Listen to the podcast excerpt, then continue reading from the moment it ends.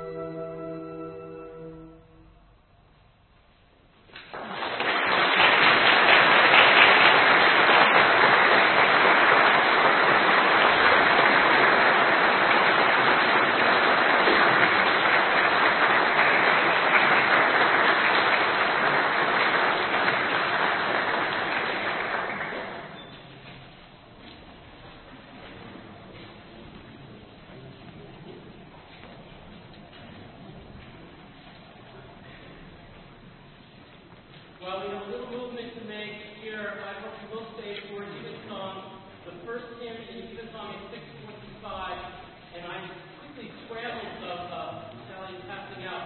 I scribbled the hymn numbers for those of you who don't have a program, that you still know what number hymn we're singing. So it's very true, but the copier, I went to make more copies and sending us a message, please call your technician.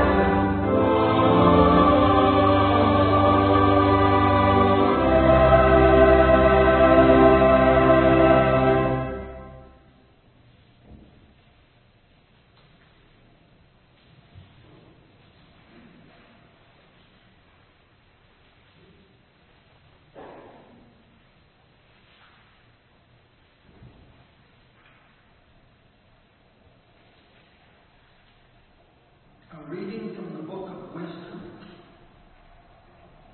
Then the righteous will stand with great confidence in the presence of those who have oppressed them and those who make light of their labors. When the unrighteous see them, they will be shaken with dreadful fear, and they will be amazed at the unexpected salvation of the righteous. They will speak to one another in repentance, and in anguish of spirit they will groan and say, "These are persons whom we once held in derision and made a byword of reproach, fools that we were. We thought that their lives were madness, and that their end was without honor. Why have they been numbered among the children of God? And why is their lot among the saints?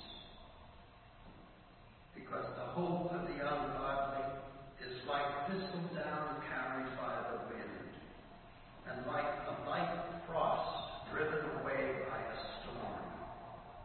It is dispersed like smoke before the wind, and it passes like the remembrance of a guest who stays but a day.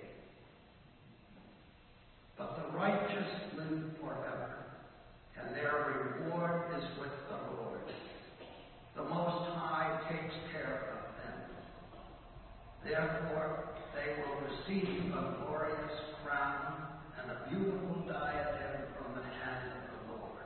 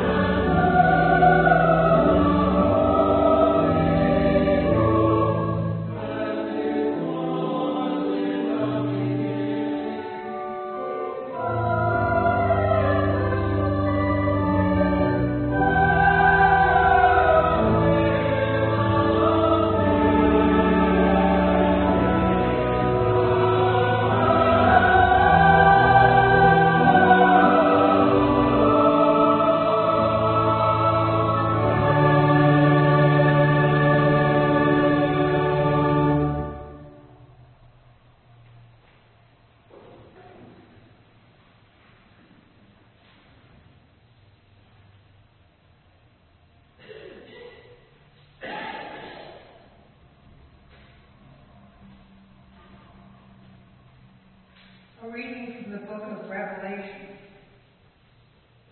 I, John, saw a new heaven and a new earth.